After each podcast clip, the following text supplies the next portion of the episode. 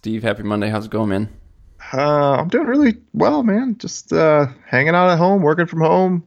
Had a uh, great weekend with my family. It's on. Uh, I know we did the podcast on Friday, so I was heading up to the Arrowrock Reservoir, which is just east of Boise, with with my family. Took my daughter up there, and um, I've just got this little um, inflatable boat. It's got a little two horsepower uh, motor on it, and she's you know, last year when she was two, I got her like this little Disney princess fishing pole, you know, and mm-hmm. we kind of fished a little bit, but not really. Um, I'm more like I, I, remember tying a buckle to it and trying to teach her how to cast.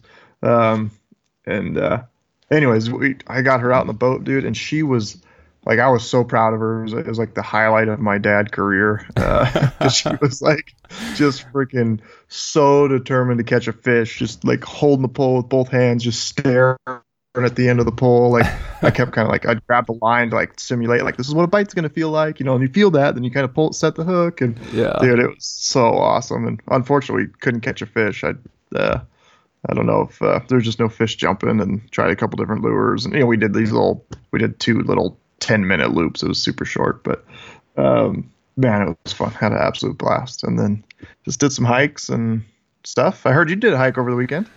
Yeah, I got out a little bit. yeah, in the absence of uh, the death hike we kind of talked about last week on the podcast, I wanted to get out and do something, so I just went ahead and made it happen Saturday, man. Um, got up at 2 a.m. to drive to the trailhead. I was hiking right before 4 a.m. Um, and the goal was essentially to try and do 40 ish miles. Like, and it was an out and back route that I had picked. Um, and the trail guide said it was like 19 point something one way. So I thought, ah, it'll get me close to 40 on an out and back. And um, that ended up being accurate. It was just actually a touch under 39, according to Strava, anyway. Um, yeah, so I just want, I wanted to do that kind of sort of as fast as possible, um, meaning I was like cutting rest short and wanted to have an overall average pace of three miles an hour. So not just moving average, but just total cumulative with brakes, three miles an hour. So I was able to do it. it ended up being like 3.2. So yeah, essentially hit oh, the goal nice. and and had a good long day on the trail for sure. Anything uh, surprise you, nutrition wise, footwear wise? Oh god, uh, anything you learned? boots again? I'm done with my boot rant. I'll I'll let it be. I'll let it be. you say you're done, but I can tell you're chomping at the bit. Oh yeah. um, yeah, yeah. I mean, a few things stood out. It was um, there'd been some things I had been like testing on, even on the clothing side, for the past six weeks or so that I was planning on running for the death hike that I ran on this. Um, there's a company actually they're called Exo, but it's XO, not EXO, but they're called Xoskin. Um, and so they do base layers uh, tops, bottoms. I think they do, yeah, they do socks and stuff as well. But they have um, like some sort of proprietary fabric. It was actually interesting. It's kind of a long rant, but you know, it's a podcast. We got some time. I found them, and they're kind of in the trail running space is where their market is. And supposedly, you know, had these benefits compared to other synthetics. Supposedly didn't build up any funk like other synthetics. So it had those good antimicrobial properties of um, of scent control, like a merino. Obviously, merino that's natural. This is a proprietary fabric, something to do with copper. Which you know, in the hunting space, there's been some companies that have done like a silver treated, mm-hmm. um, treated or impregnated, whatever you want to say, fabric, which I've not had great success with years and years ago. Um, but for whatever reason, this one really piqued my interest, and in talking with them, found out that Xoskin is a newer company selling direct. Everything's made in the U.S. So, like for all those reasons, I'm like small company, all sewn in the U.S., all sourced in the U.S. Potentially benefits to their technology is proprietary. Like I was just my curiosity was piqued, and uh, the guy who started Xoskin has actually had a long-standing business in the fabrics and basically does licensing. And so he'll license his proprietary technology to companies like Salomon, Adidas, whatever. But I think from what I understood with his story, he was a little bit frustrated in how they implemented that. Um, and basically, they just they didn't implement it in the proper way to where the, his technology got a full benefit. So anyway, I, I've been running that stuff. Um, I got it in February, and I've done two to three workouts a week in it, and haven't washed it. And when I got done Gross. with my hike on Saturday, I had my wife do a sniff test, and not even telling her what it was. But I was like, "Does this shirt stink?" She's like, "No." So it's like pretty legit on that factor. So I'm really curious to like keep running that stuff. So anyway, Is there any performance to it other than not stinking that stands out?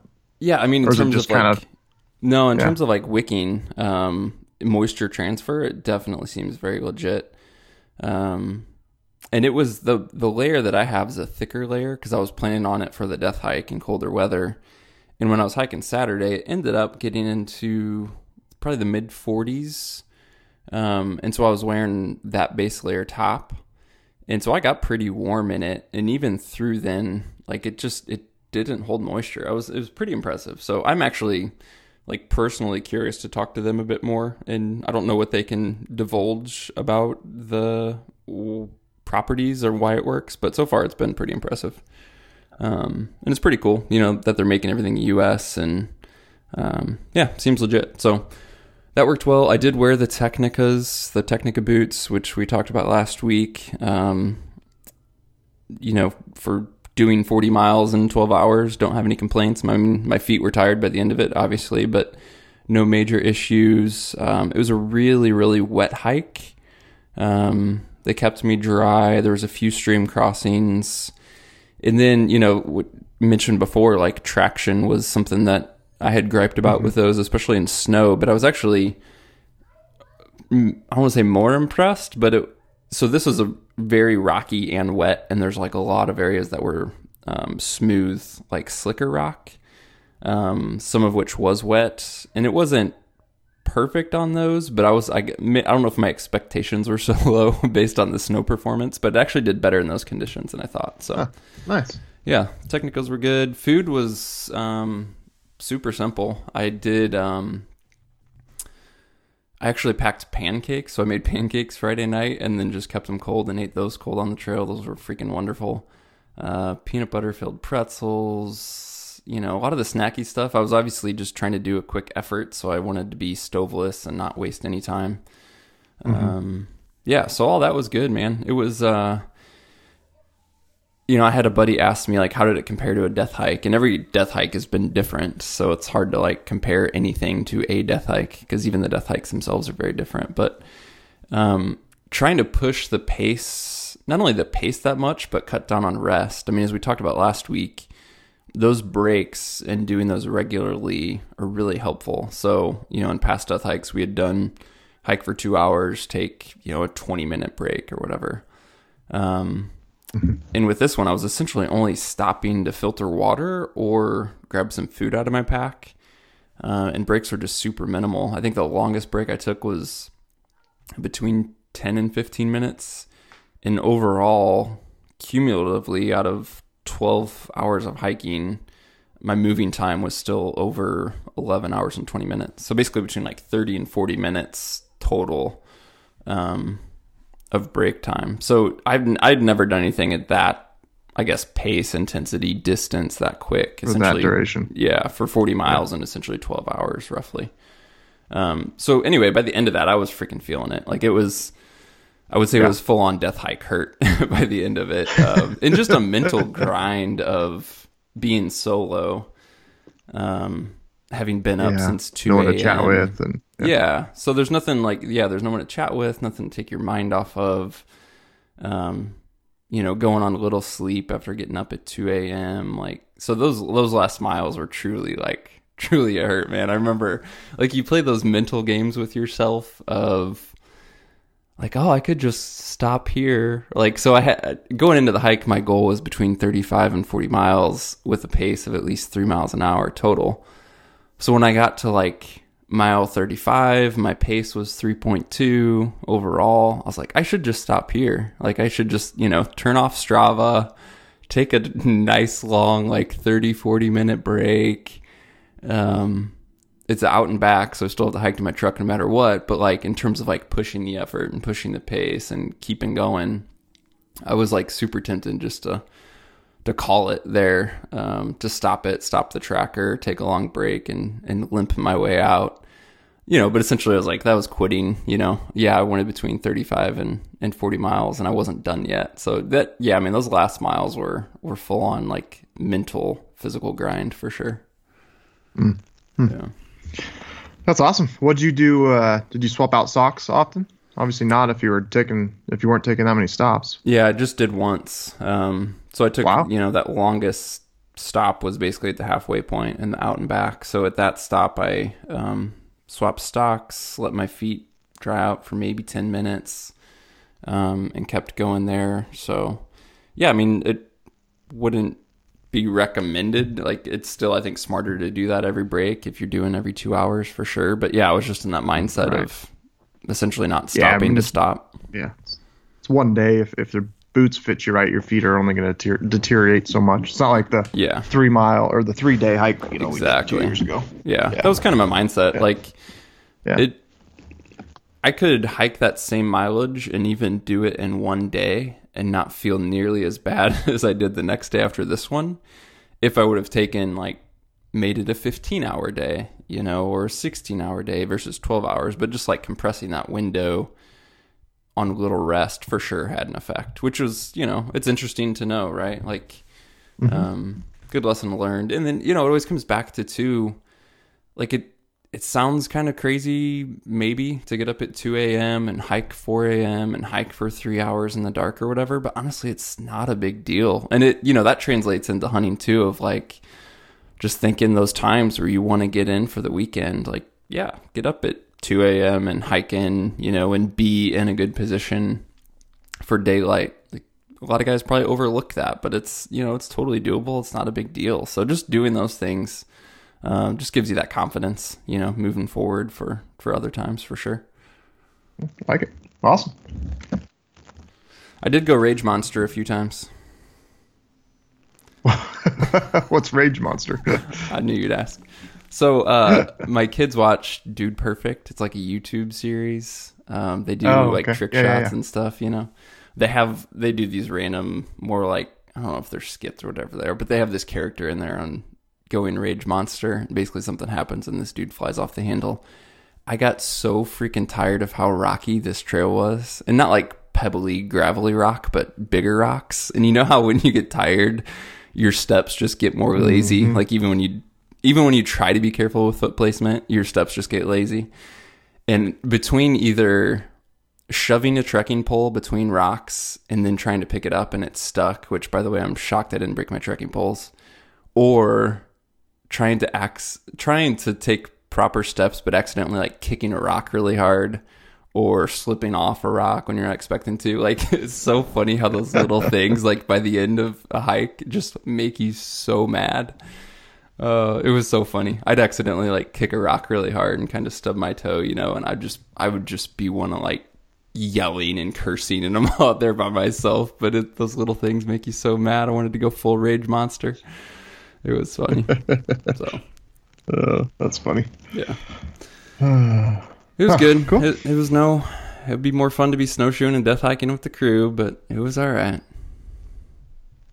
yeah, it's uh, hopefully. I, I yeah, we obviously officially canceled it, and hopefully this blows over, dust settles a little bit in the next few months, and in May we're gonna try to retackle it. So we'll see what happens. But uh, for the meantime, just kind of laying low. Yep. Um, let's see. Let's hit a listener question. We got um, where did it go? Oh, basically, um, this guy says he just finished listening to episode 186, which is on how to pack your pack. And in it, we talked about not having stuff strapped to the outside of the pack, which he totally gets. His question is if you have a roll up foam pad instead of an inflatable pad, how would you recommend carrying it? at some point, hopefully later this year, it'll be upgraded to inflatable. But if you have to pack a roll up pad, how do you carry it? That's one part of the question. We'll get to the second part. Number one, I think an inflatable pad's worth it for sure. When you can make the investment, make it. And number two, I don't think you know, those roll up pads do tend to be pretty light, so it's not the worst thing to strap on the outside of your pack if you have to. Um, and actually, I just randomly thought of this. I have so many extra sleeping pads. I'll send this guy a sleeping pad. So I'm just going to do that. Let's just do that because this guy needs an inflatable pad. That, I guess that's my, for part one of this question is an inflatable pad is so worth it compared to like a roll up foam pad that, yeah, I mean, do what you can when you can, but that's like one of the best upgrades you can make. And I'll just send this guy one. The That's second awesome. part I was more curious about though was he said along the same lines, I was wondering how you recommend strapping down the head of a buck or bull that you kill. I've seen pictures of guys with several different configurations, and he was curious what we found the best method to be. So that's really what I wanted you to talk about, Steve, because there are, yeah, we see it done a lot of ways, and there's definitely some things you want to avoid. So when it comes to strapping on, um, you know, antler and skull, what do you see guys do wrong? What's some advice? Hit that topic. Uh, okay. I'll, the roll up pad, the one thing I'll suggest, I'll hit it real quick. Uh, I would do that vertical on the back of the pack, um, like where the stretch panel is, uh, and use like two straps across the front. So I'd use versus hanging off the bottom because it, it's going to be 20 to 25 inches wide and just kind of probably annoying down there. Every time you go to sit down, your pack's going to hit the ground, but you know, just be just be annoying. So I'd do it vertical off the back. Um, not a problem. Uh, for the head, yeah, the biggest thing that I see is um, hanging off the back of the pack. So like the you know as you're wearing it, the furthest away from your body versus off the top. So um, basically, I would you just want the uh, skull, the the base of the skull, um, pointing up right behind your head. Right, so the no- the nose is pointing up, and then the antlers are, are draping back and away from you. Um, that's by far the best way to do it. Doesn't matter deer or elk. Uh, so we want that weight kind of up there high. Basically, it's going to be right right behind your neck, and and then just transferring down into the pack. You don't want to put it off off the back. How I just suggested strapping on a super light sleeping pad because you're just getting that weight further away from your body. Uh, which is going to cause just a lot more leverage. It's going to want to pull on you. You're going to have to like bend forward to offset that weight. So now all of a sudden, instead of walking erect, you know, in vertical, you're you're walking hunched over. And granted, you can do that for a mile, but if you got four or five plus miles to go out, that's going to start taking its toll on you. You're working muscles just to walk that you're not normally used to working. Um, so yeah, just just high and then tight. Um, I've seen one thing I've seen that's pretty cool. I've never personally done it. Is when you have a big elk rack, uh, find a super lightweight um, uh, stick or something that's rigid enough that will hold the antlers, but they actually strap it across the back of the pack. This is hard to describe, but Yeah, it's um, horizontal. basically, yeah, it's horizontal. but It goes from you know one one antler to the next all the way across, and it um, and you just kind of tie that off, and that stabilizes uh, the whole the horn. So if you got a big you know any bull, I'd say over 320, you know those are those can be pretty massive long beams, you know 50 inch beams or something like that.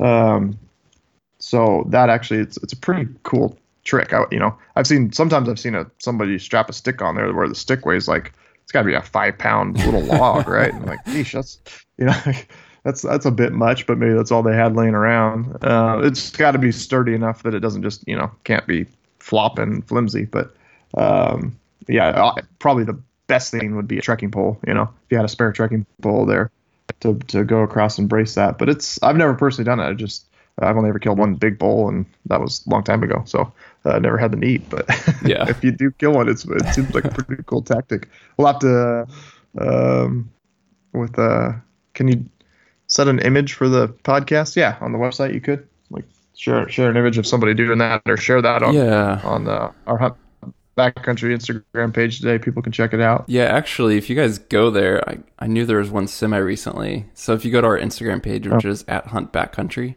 it's currently the like twelfth image down. So you don't have to scroll too far down. Um, but there's a picture of Dan Solzman. Um, Oh, yeah. and so he's kind of facing with his pack towards the back and he's kind of looking over his shoulder just to give you guys an idea of what you're looking for. But he has exactly that. He has a stick horizontal um, across his pack. Uh, and then it's showing how that's supporting and tied to the antlers. So yeah, that'd be a great way to go see it. Is just go to the Instagram page and scroll down not too far, and it's right there. Um, yeah, so just a quick rundown is just get that as you know all the weight you want as close to the body as possible, as close to your back. Uh, the heavyweight, and then the, the, lighter it is, you know, then that can be further away from your body. But that, you know, a big, uh, big elk rack, even a deer, um, you know, you got the head, and typically, uh, not typically, but you know, often you're going to have a cape attached to that. If you haven't caped it out in the field, you know, you just caped it up to the base of the neck. So that, uh, you know, you got 10 to 20 pounds of cape there. It's a fairly heavy deal. Just have that, um, you know, right behind your neck. Uh, and then, and then you just take the lid and, and you're just going to put that like on, you know, basically the head would be coming up, the nose would be pointing up, and the lid's going to be right on the back side of that. So the furthest away from your body, and you just suck that in tight right to the top of the frame, and uh, you should be good to go. Yeah, cool. Yeah, well, hopefully, you know, hopefully so many of us have that problem we have to worry about how do I put this giant freaking rack on my pack? hopefully that's coming for most think, of us. Uh, um, if any indications of what the heck's going on in this country right now, there's going to be a, a lot of people that aren't working as many hours or a lot of people that don't have a job come September. So there's probably going to be a fair amount of guys out there in the woods uh, hunting and, and killing stuff and yeah. motivated to get uh, meat for the freezer at home. And yeah, there'll probably be lots of photos coming in. Yeah, yeah, that's cool. Yeah, whether it's uh, now or later, man, seeing photos of you guys putting the packs to work, whether it's on a big buck, a big bull, something small, just out with the fam, we always love that. So you can actually just email those to us to photos at exomountaingear.com. We love seeing that stuff. So, Steve, not to play like a news correspondent here, but I am just curious is, you know, we wanted to continue to talk a little bit about COVID, everything going on. Like, where you, where's, where's your head at, I guess, after the weekend? What are you thinking?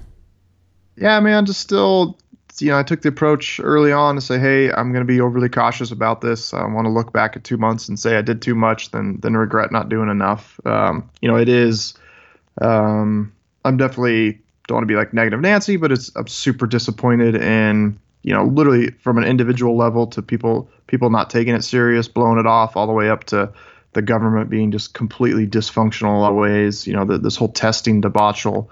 Um, where people aren't getting tested. It's, it's really frustrating. Uh, so the you know, the numbers are way more widespread than anybody realizes. I have four people in my inner circle that have been exposed, two people that probably have it.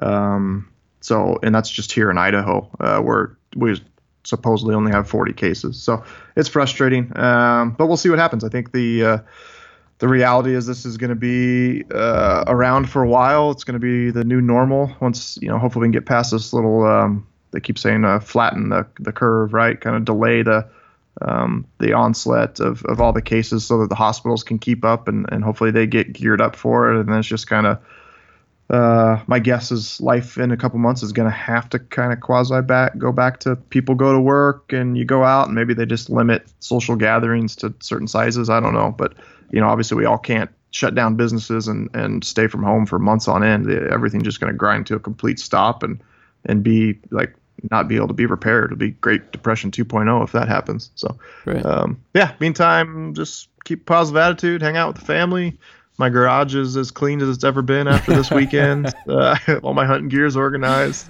Had my daughter helping me do a bunch of bunch of projects. It's fun. She's finally getting old enough that I can, um, like you know, have, I had bought this shelf and I had her assemble it with me. You know, it took like it took two hours to do instead of like 10 minutes but she tightened yeah. every screw and it was fun so that's cool um, but yeah just hang back keep a good attitude and and you know like uh, we can only control what we can control so just have a good attitude um, i still like uh, the advice of every day call five friends and then if you can help out somebody help them out you know reach out to people that you think may be in need and if if uh, everybody that's able to do that does that you know we're going to get out of this a lot faster and be way better off so. Yeah for sure.